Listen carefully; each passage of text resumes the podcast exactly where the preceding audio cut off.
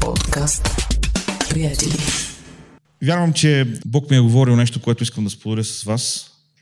И ще използваме един пасаж в второто послание на апостол Павел към Тимотей, втората глава, и там от първия до деветия стихове.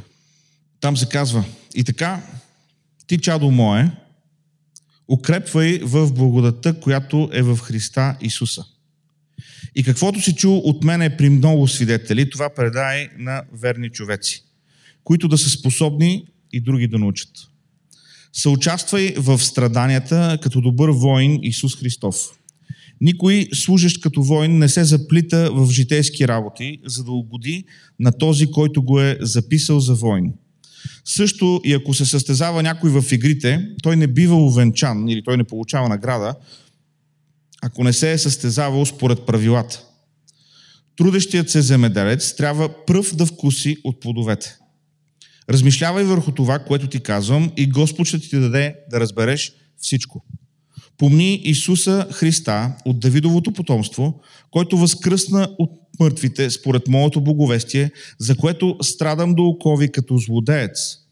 Но Божието Слово не се връзва. Амин. Едни много силни, завладяващи думи на апостол Павел към неговия син Тимотей. Виждаме тук думата, дори която е употребена а, в българския превод е много добра. Чадо мое, детенце мое, защото е умалително в гръцкия. По този начин Павел се обръща към, а, към Тимотей. Сега, тук има, преди да започнем с текста, има няколко неща, които трябва да винаги да имаме предвид. Първо, взаимоотношението между Павел и Тимотей, което беше между духовен баща и духовно дете. Павел беше намерил Тимотей, беше инвестирал в него, беше го изграждал и го беше поставил презвитер или отговорник в град Ефес. Всъщност, когато апостол Павел пише това послание, което е някъде около 67 година след Христа, той е в затвора, в тежки условия. Това е по времето на Нерон. Предстои му да бъде екзекутиран заради своята вяра. И той пише на Тимотей, който по това време още се намира в, в Ефес. И затова обращението е това, което намираме в тази глава. Чадо мое, детенце мое. Това, на което бих желал да обърнем внимание днес, са пет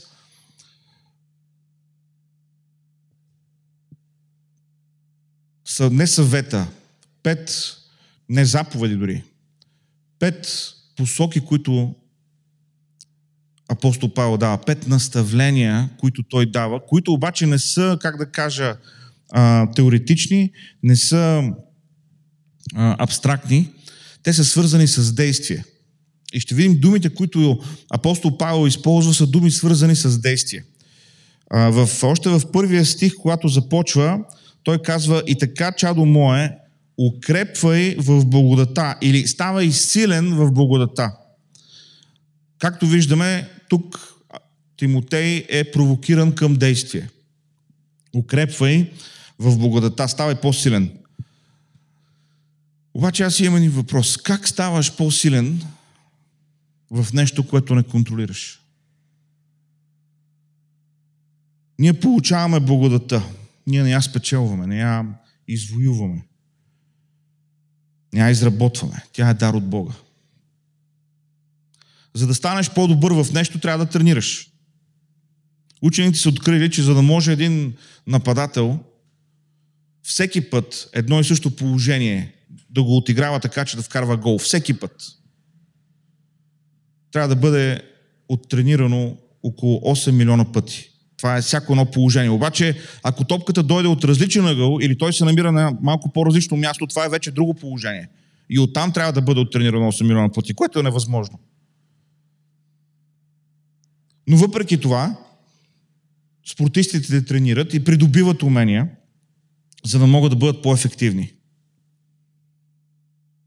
Можем да станем по-силни в своята мускулатура, можем да а, развием своя талант, да станем по-добри в пеенето или в свиренето. Човек може да стане а, по-силен по математика. Това го вярвам, не съм го преживял в своя живот. може да решава повече задачи, да ходи на уроци, да разбира повече материята и така да се подобри. Но как ставаме по-силни в благодата, която получаваме даром? Нека ви кажа.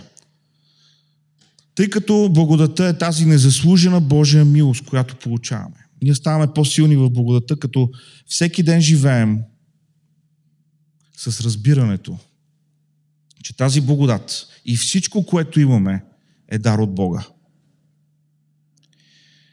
Много се чудих защо апостол Павел започва от всичките наставления, които дава на Тимотей в тия няколко стиха. Защо той започва с ставай силен в благодата?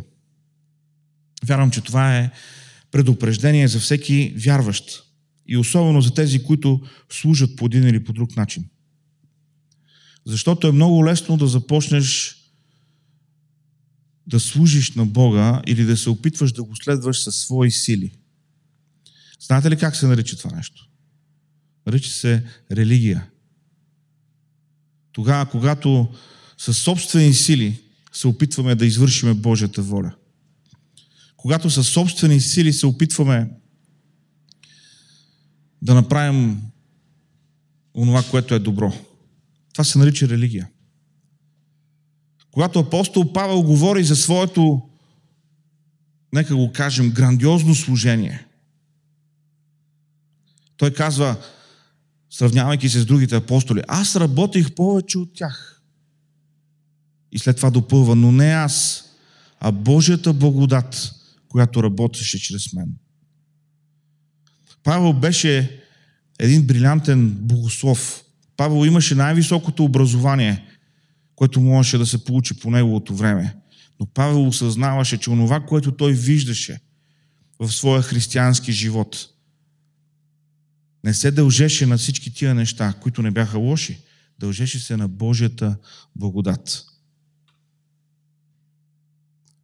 Нека оставим Божията благодат да работи в живота ни.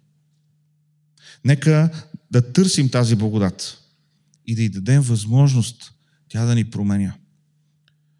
Защото ако отворим други послания на апостол Павел, Ефесяните, там много говори за благодата, Филипяните, виждаме промяната, която беше настъпила в Павел заради Божията благодат. И това разбиране, което той имаше. Че Божията благодат е, която действа в него. Божията благодат е, която прави всичко това възможно. Укрепвай в благодата. Първото наставление, което апостол Павел дава на Тимотей. Второто наставление, разбира се, в следващия стих казва, каквото си чул от мене пред много свидетели, това предай на верни човеци, които са способни и други да научат. Както виждаме отново, това наставление е свързано с действие.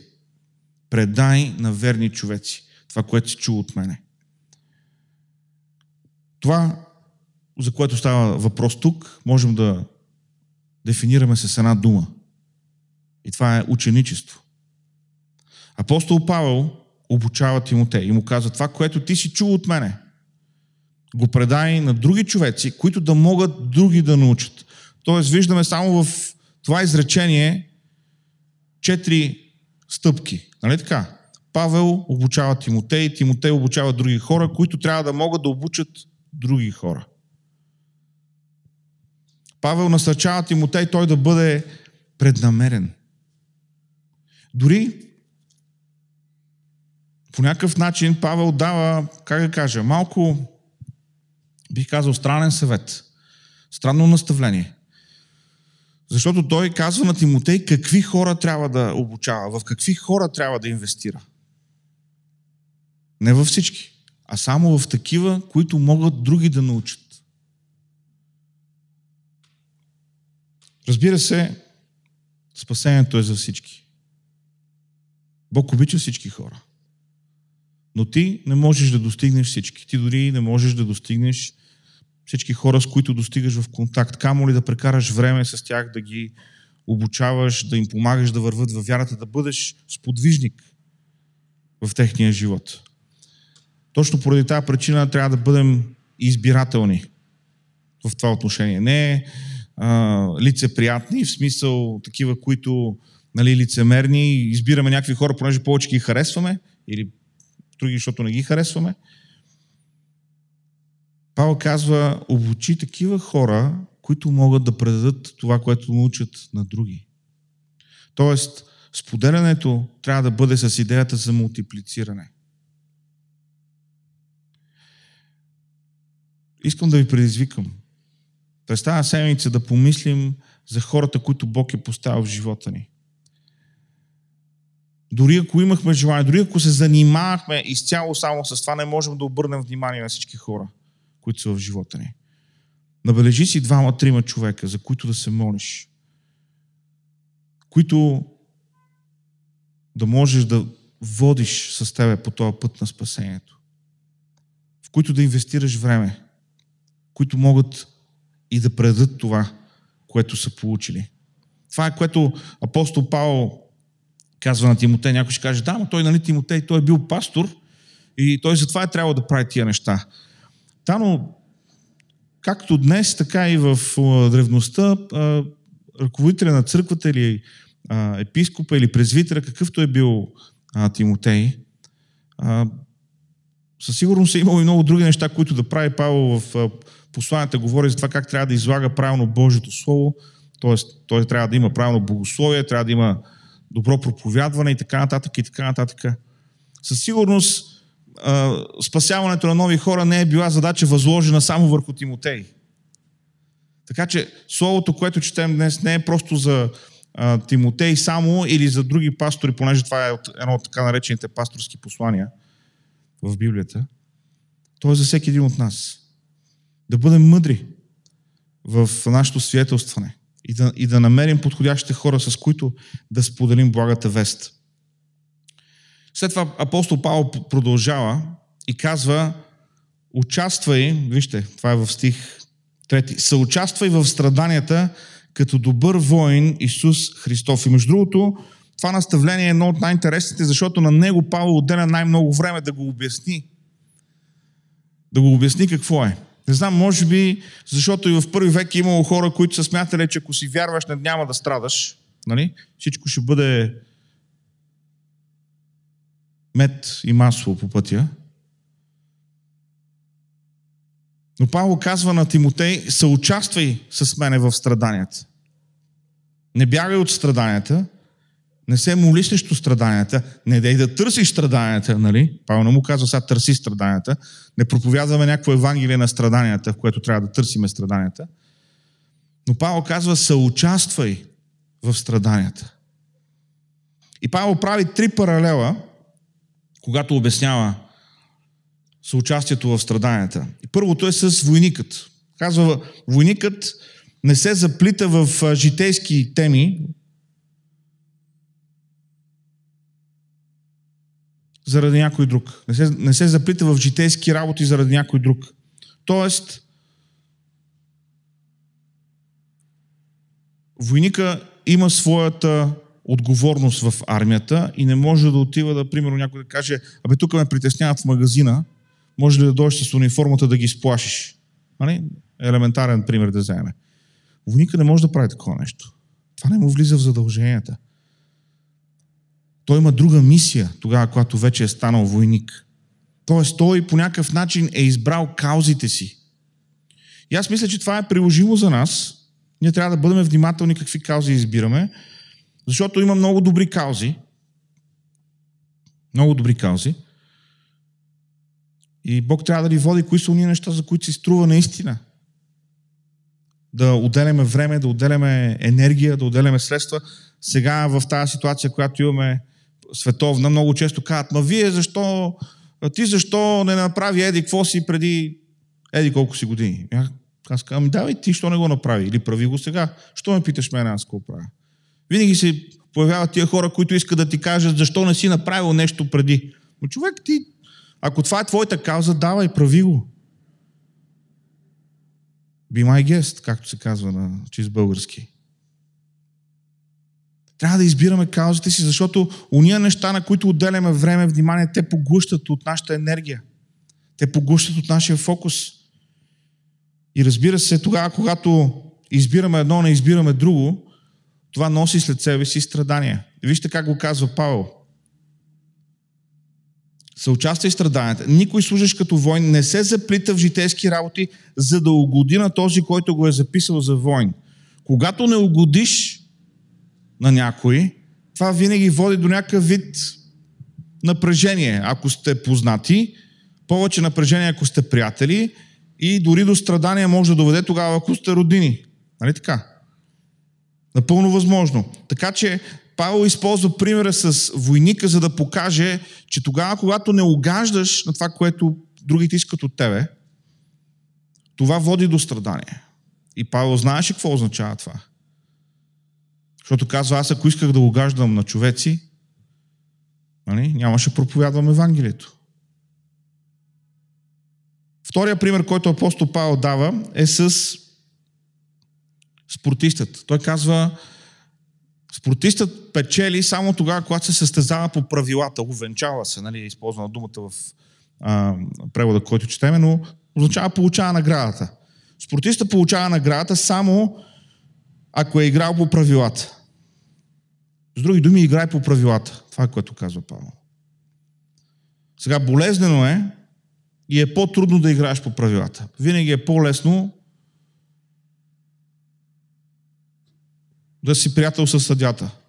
Или да имаш оговорка с съдята. Или да вземеш някаква субстанция, която те прави по-силен, по-издържлив в спорта, който упражняваш.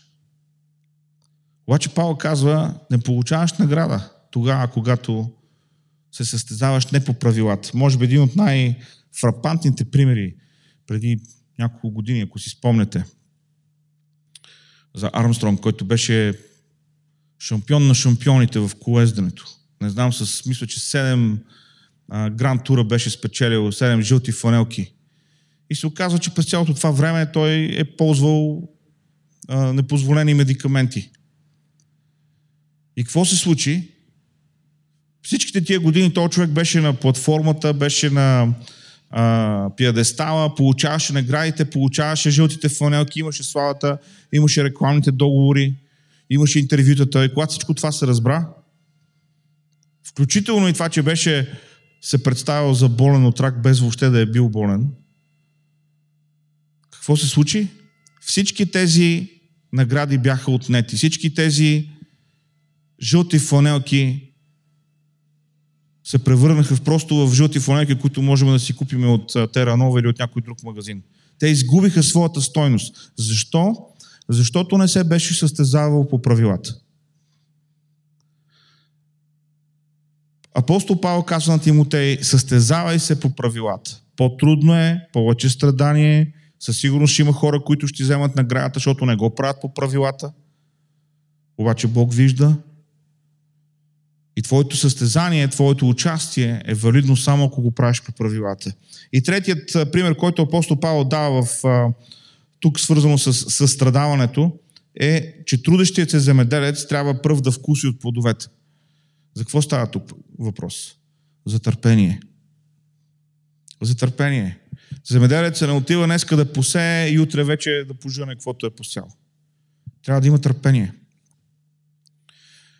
И апостол Павел казва, земеделец има право пръв да вкуси от плода си, онова, което той, онова върху което се е трудил, но това не става на момента. Има период на чакане, период на изпълнение, период на озряване. И апостол, казва, и апостол Павел казва на Тимотей, има, има нужда от търпение, има нужда да изчакаш. И по някой път се иска да е микровълново, нали? да стане много бързо. Затова Павел казва, състрадавай заедно с мене. Участвай заедно с мене в страданието. Не дей да бягаш от него, но се участвай в страданията. Защо? Защото те са неизбежни. Те са неизбежни. И какво ни казва Библията? Страда ли някой от вас? По-добре да страда като праведен човек. Като такъв, който страда, защото спазва правилата, като такъв, който страда, понеже е угоден на Бога, а не като злодеец страда. И след това апостол Павел казва, размишлявай върху казаното. Това е в а, Стих 7. Само, че между другото, само да ви кажа, този стих 7, много хора фокусират върху втората част на, на стиха. Тя е, много, тя е много хубава, много привлекателна. Тя казва, и Господ ще ти даде да разбереш всичко. О, колко е прекрасно. Господ ще ми даде да разбера всичко. Ма кой не иска е така да се събуди Господа му е дал да е разбрал всичко. Само, че не става така. Апостол Павел казва, размишлявай върху казаното. И думата тук, която е използвана за, за размишляване, е дума, която означава разбирай, разумявай, просто ам, осмисляй това, за което ти говоря. Сигурно сте чували, нали, брат, не се притеснявай, Бог ще ти даде да разбереш всичко. Това, което винаги трябва да помним е, че когато четем посланията, дори личните, каквото е посланието към Тимотей, има едно нещо, което е даденост в Новия Завет. И ние трябва да го разбираме и да четеме текста в този контекст. И тази даденост е църквата. Всичко това, което четем в Новия Завет, се случва в контекста на църквата. Случва се в контекста на общението с други вярващи. Няма такива християни самотни рейнджери, които си седат в къщи и ха, Бог му дал да разбере всичко. Не. Вярата не е започнала с тебе и няма да свърши с тебе. И твоята борба с един пасаж не е започнала с това, когато ти си видял пасажа или когато аз съм видял пасажа. Тя е започнала векове назад други хора, които са чели този пасаж и са мислили, и са плакали, и са се молили за него, и са писали за него. Така че, когато апостол Павел казва на Тимотей, размишлявай върху това, което ти казвам, и Бог ще ти даде да разбереш всичко, трябва да видим контекста. И то е първо взаимоотношението на Тимотей и Павел – И втория контекст, това е църквата. Това се случва в контекста на църквата. Тук не става въпрос за някаква а, така, персона, за някакъв персонален духовен растеж на, на, на Тимотей. Тук става въпрос за интегрираност на неговия духовен растеж в това, което се случва в църквата. Разбира се, че Бог може да ни даде свръхестествено разбиране, но Бог никога не цели само нашата промяна. Ако Бог целеше само нашата промяна, повярваш и на момента Бог те грабва и слава Богу, ти си на небето. И нямаш друга работа. Само, че ние сме тук, защото имаме друга работа. Защото Бог не цели само моята промяна. Бог цели промяната на хората, които са около мен. Да мога да споделя с тях това, което Бог е направил в моя живот. Бог иска а, църквата да се променя. Той иска държавата да се променя. И когато говорим за църквата, Бог очаква да види църква, която е свята, без петно и без бръчка, а не самотни християнски рейнджери, които се оправят сами в духовния живот. Не, Христос не се връща за християни рейнджери. Христос се връща за църква. А църква означава общност. И това разбиране на всичко, част от него се случва в общност. Тя не може да бъде пренебрегната. Общност от избрани и верни хора. Обаче забележете, размишлявай върху казаното. Това е нещо преднамерено. Пак обръщам ви внимание за това нещо. Павел дава пет напътствия, пет наставления, които са действия. Които са конкретни неща, които Тимотей трябва да направи. Размишлявай върху казаното. И Бог ще ти даде да го разбереш. Отдели време да размишляваш върху Божието Слово. Едно от хубавите неща на плана, който ползваме, е, че след а, всеки прочит имаме там а, е, една отметка, която е специална и тя е свързана с а, нали, да размишляваш върху текста, който, който си чел. Това е възможност, разбира се, да споделиш нещо с хората, които следват плана заедно с тебе, но и за тебе също да размишляваш. Защото е важно не просто да минем през текста, да мислим върху него. Защото когато размишляваме върху това, което ни е казано, Бог ще ни даде да го разберем. Амен. И накрая апостол Павел казва на Тимотей, помни Исус Христос. Помни Исус Христос. Ама този Тимотей, този човек вярваш ли е бил, не вярваш ли е бил? Как така му казва да помни? Как можеш да си поставен там за презвитър на църквата в Ефес и да забравяш Исус Христос и да се налага апостол Павел да ти пише помни Исус Христос. За какво става въпрос тук? Апостол Павел казва, помни Исус Христос от Давидовото потомство, който възкръсна от мъртвите, според моето благовестие, за което страдам до окови като злодец, но Божието Слово не се връзва. Помни Исус Христос. Знай какъв е смисълът на всичко. Апостол Павел не страдаше, понеже беше угодник на човеци. Апостол Павел не страдаше, понеже беше последвал а, някакво философско учение. Апостол Павел не страдаше, понеже просто беше евреин и някой не харесваше евреите по това време. Апостол Павел страдаше, понеже беше приел да следва и да проповядва Исус Христос от Давидовото племе, който възкръсна от мъртвите. Виждате ли, не просто а, думите на Исус Христос, не просто учението на Исус Христос, не просто а, моралните принципи на добрия учител, наречен Исус. Не, не, не. Апостол Павел беше в страдание заради Исус Христос, който възкръсна от мъртвите. Знае какъв е смисълът на всичко. Това е което апостол Павел казва на Тимотей. Целта не е да станем като света. Целта е света да се спаси. Знаете ли, преди една седмица методистската църква в Америка се разцепи на две. След пет дневни разисквания водачите не можаха да решат различията помежду си, кое обаче доведе до този момент. Нека ви кажа, защото наблюдавам случващото се от няколко години. Когато забравиш какво е правил Джон Уесли, който е основоположника на методизма, когато забравиш основните вярвания, родили това движение, когато забравиш основите на Библията, ти забравяш Исус. Методистската църква в Америка започна да бракосъчетава еднополови двойки, започна да ръкополага хомосексуални църковни служители и това доведе до конфликт, до разногласие. Бих казал, слава Богу, че имало хора, които са били несъгласни. Нали? Колко трябва да си се отдалечил от Божието Слово, за да стигнеш до това положение. И тъй като една голяма част от служителите и ръководителите на деноминацията не бяха съгласни с тези стъпки, методистската деноминация в Америка се разцепи. Помни Исус Христос, който възкръсна от мъртвите. Не просто Исус Христос, който е основоположник на западната цивилизация, на, нашата на култура, на нашите ценности. Не Христос, който възкръсна от мъртвите. Вижте колко конкретен е Павел. Възкресението е това, което откроява Христос от всички останали. Претенциите на Христос го отделят от всички други учители. И Павел казва, помни Исус Христос. Ама той е Исус Христос, който е възкръснал. Не е добрия учител.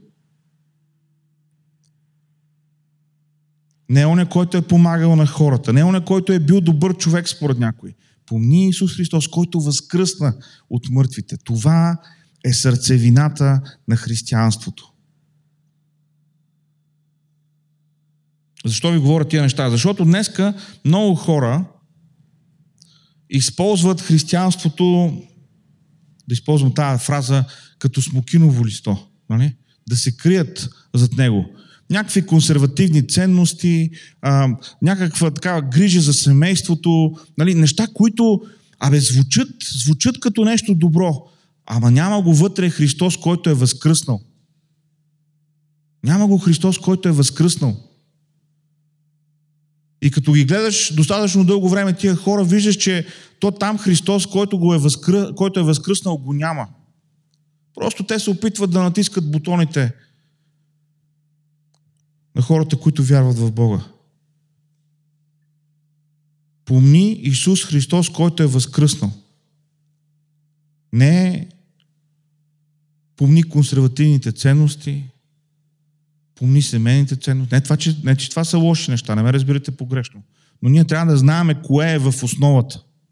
Кое е същ, същността на християнството. И това е Христос, който е възкръснал. Защото възкресението променя всичко. Възкресението откорява Христос от всички останали. Без значение какво казват другите. Дръж истината. Вярвай истината. Можеш да пострадаш, но Божието Слово не се връзва. Божието Слово не се връзва. Миналата седмица ви казах за тази църква, селска църква, до Харкив. 30 човека църква. На Великден имат 900 човека. Излезнали са от залата навънка в двора да се събират. 900 човека. Всичките невярващи дошли. Търсят Бога в това време. Виждате ли, Божието Слово не се връзва.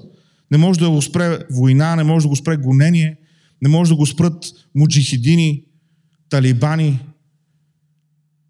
индуси. Там, където хората минават през гонение, те знаят, Божието Слово не се връзва. И апостол Павел, защо тези думи са толкова силни? Апостол Павел в момента е затворен повторно в много по-тежки условия от първия път. Нерон е на власт. Нерон иска да изтрие от лицето на земята християните. И в това, в това трудно време, в тази тежка ситуация, апостол Павел казва Аз страдам заради този Христос, който е възкръснал. Но Божието Слово не се връзва. Божието Слово не зависи от Павел. То не може да бъде вързано, като вързеш Павел. Защото Павел има Тимотей, а Тимотей е обучил други хора, които на други могат да предадат това, което са приели. И Божието Слово продължава да върви напред. Виждате ли, в, в тия няколко стиха виждаме апостол Павел да дава много практични наставления. Можем, можем да си ги извадиме, можем да вземем този стих, този пасаж и а, да го разпечатаме и не знам, да си го сложиме някъде, където ще го виждаме често. А, или в Библията си, или на вратата на хладилника, в зависимост кое отваряме по-често. Но апостол Павел в, в, в, в, в това послание, в този пасаж, предизвиква Тимотей към действие. Към действие.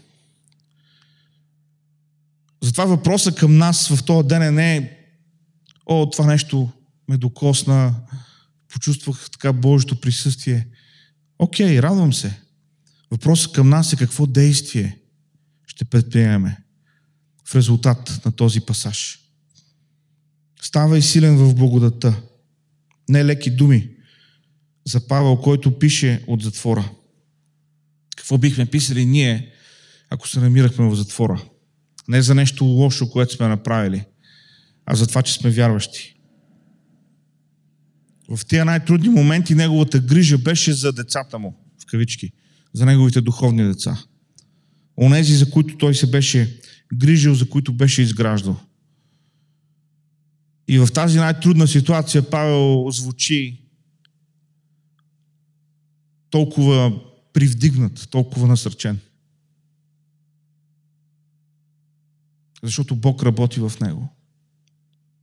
И думите, които пише, са думи, които имат сила. Защото той е платил цената да може да ги напише такива думи. Те не са теоретични. Те не са нещо добро казано, те не са а, цитат намерен някъде или снимка с някой с думи от, а, с думи от него отдолу под нея. Не, това са думи, които са изживяни. Думи, за които е платена възможно най-скъпата цена и думи, за които той малко след това ще плати възможно най-скъпата цена, своя живот. Днес Божието Слово ни предизвиква към действие. Днес Божието Слово ни предизвиква към това да променим нещо. Да дадем възможност на Неговата благодат да работи в нас. Да дадем възможност на Неговата благодат да ни променя. Въпросът е как ще откликнем. Тимотей беше дете на Павел. Но дори тогава, когато Тимотей четеше тези думи, той имаше избор. Какво да направи? Той трябваше да, да осмисли тези думи на Павел. Укрепвай в благодата. Предай това, което си получил. Съучаствай в страданията. Размишлявай върху това, което ти казвам. Помни Исус Христос. Той трябваше да ги осмисли и да си каже как, как да направя всичко това. Как да го приложа в живота си. И ако е бил поне малко като мен, сигурно си е казал, Господи, помогни ми. Как да го направя? И мисля, че това е най-доброто, което можем да направим днес. Да поискаме Божията помощ. Бог да ни променя. Да поискаме Святия Дух да работи в нас. Нека си справим и да се молим.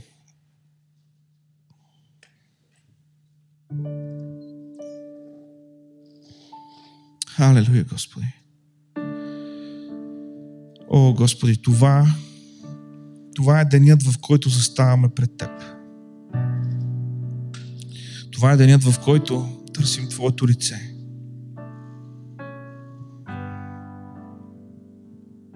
Това е денят, в който викаме към Тебе. Господи, че думите на Твоето Слово.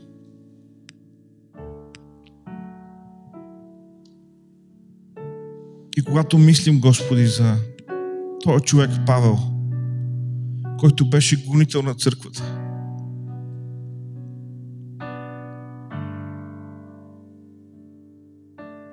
който правеше всичко възможно, за да спре Твоето действие. И когато виждаме този човек Павел в тази последна книга, която е написал, виждаме промяната, която ти си извършил в живота му. Виждаме цената, която Господи Той е платил. Най-вече виждаме действието на Твоята благодат в Неговия живот. И това е за което се молим днес. Господи, нека Твоята благодат работи в нас. Господи, помогни ни да израстваме да ставаме по-силни в Твоята благодат, да укрепваме в Твоята благодат. Нуждаем се, Господи, от Тебе. Нуждаем се, Господи, от Тебе. Работи в нас, молиме Те. Халелуя. Работи в нас.